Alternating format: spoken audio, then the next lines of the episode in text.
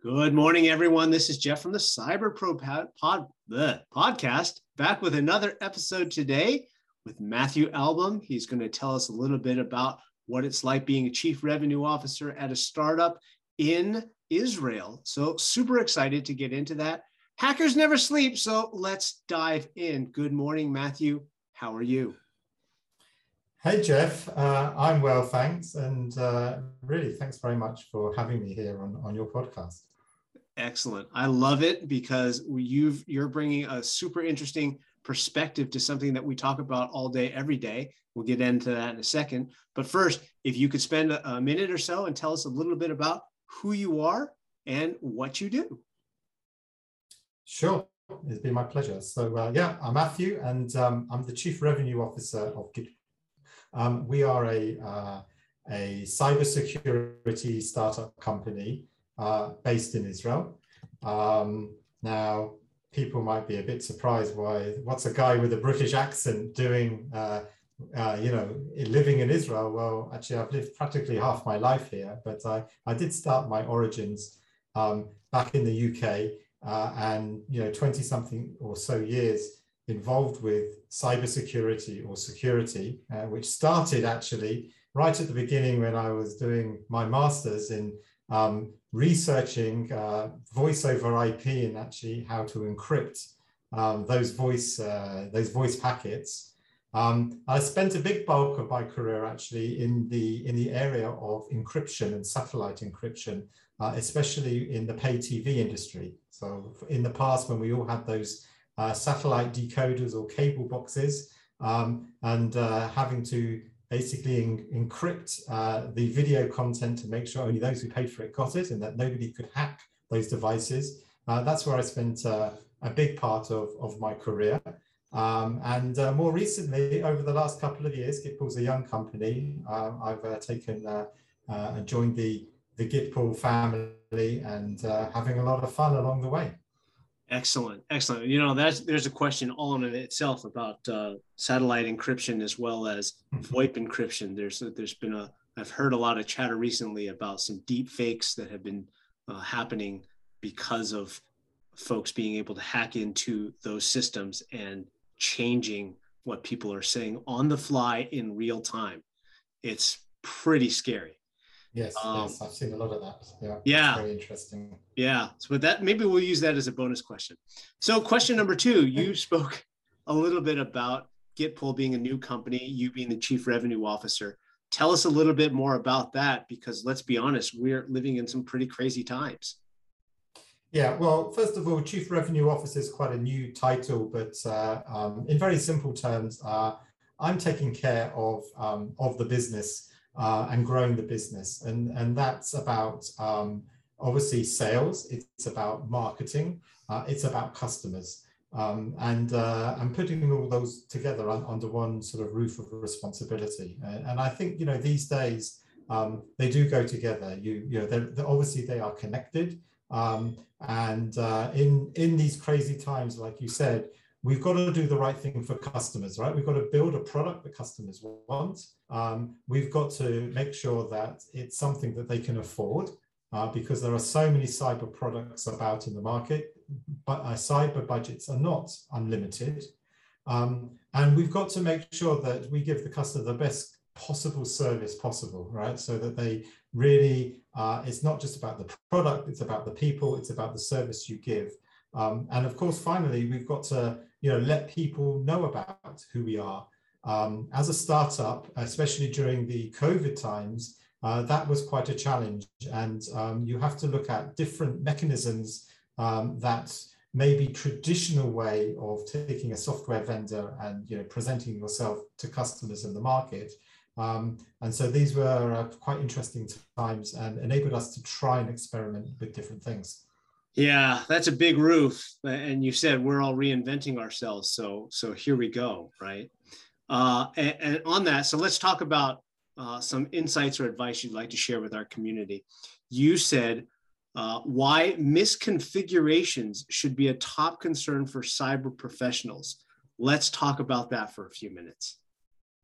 Yeah, so uh, I mean, this is uh, you know the area that we focused on, and uh, we we had a look um, using our own team of hackers. We've got a lot of um, hackers in our team, like many Israeli uh, startup companies.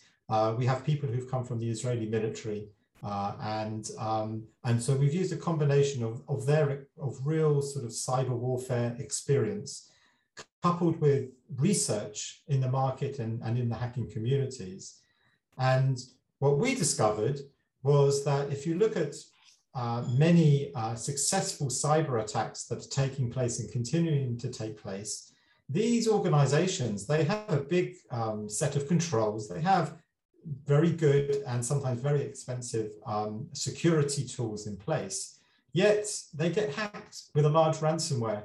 Um, and it seems that the hackers can just work around these tools, not to say that these tools are not effective, but the hackers are able to work around them. And what we found was that uh, the way hackers are able to work around them is based on what we call misconfigurations. Right? We're talking about human errors. We're talking about default settings in operating systems that everybody knows is around. Some of them people don't know that they exist.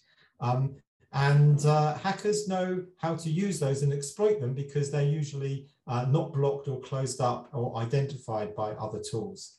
And so that's why we think professionals uh, in the cyber security uh, you know, industry, whether you're a CISOs or it doesn't matter, you know, uh, computer security uh, engineers, um, often leave misconfigurations to the side. And what I mean by that is, well, yeah, yeah, we know about misconfigurations. They're a real pain point in our organization. But uh, you know, if you don't know what you don't know, how are you going to do something about that? You know, it's always the unknown in a way with cybersecurity. So we've come along and said, look, this is a priority. This is what hackers are exploiting day in, day out, because they know that no one is dealing with them.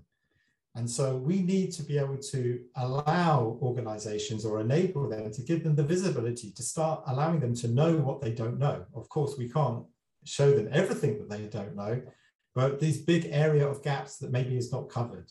Um, and, and this is what we've been doing. And it's really exciting because, uh, you know, pretty much every customer that we uh, show the product to and uh, trial it with, um, we find lots of stuff that shocks them, you know, and in a way it's, uh, uh, I really enjoy that moment, um, not because we're finding problems at customers, but to actually be able to share with them, look, you know, you're really experienced, you know, in insecurity or maybe less experienced, don't have knowledge. Look at all these things that are a gap that are that you just didn't have the visibility of.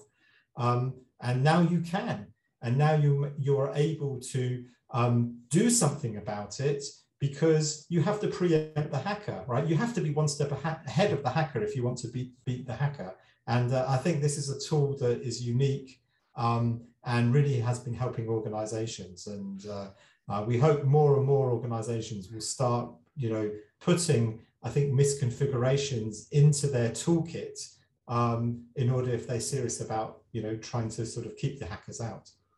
Yeah, that that's a that's a very interesting and compelling topic because we all only have a certain amount of time in the day to handle all the things we need to do.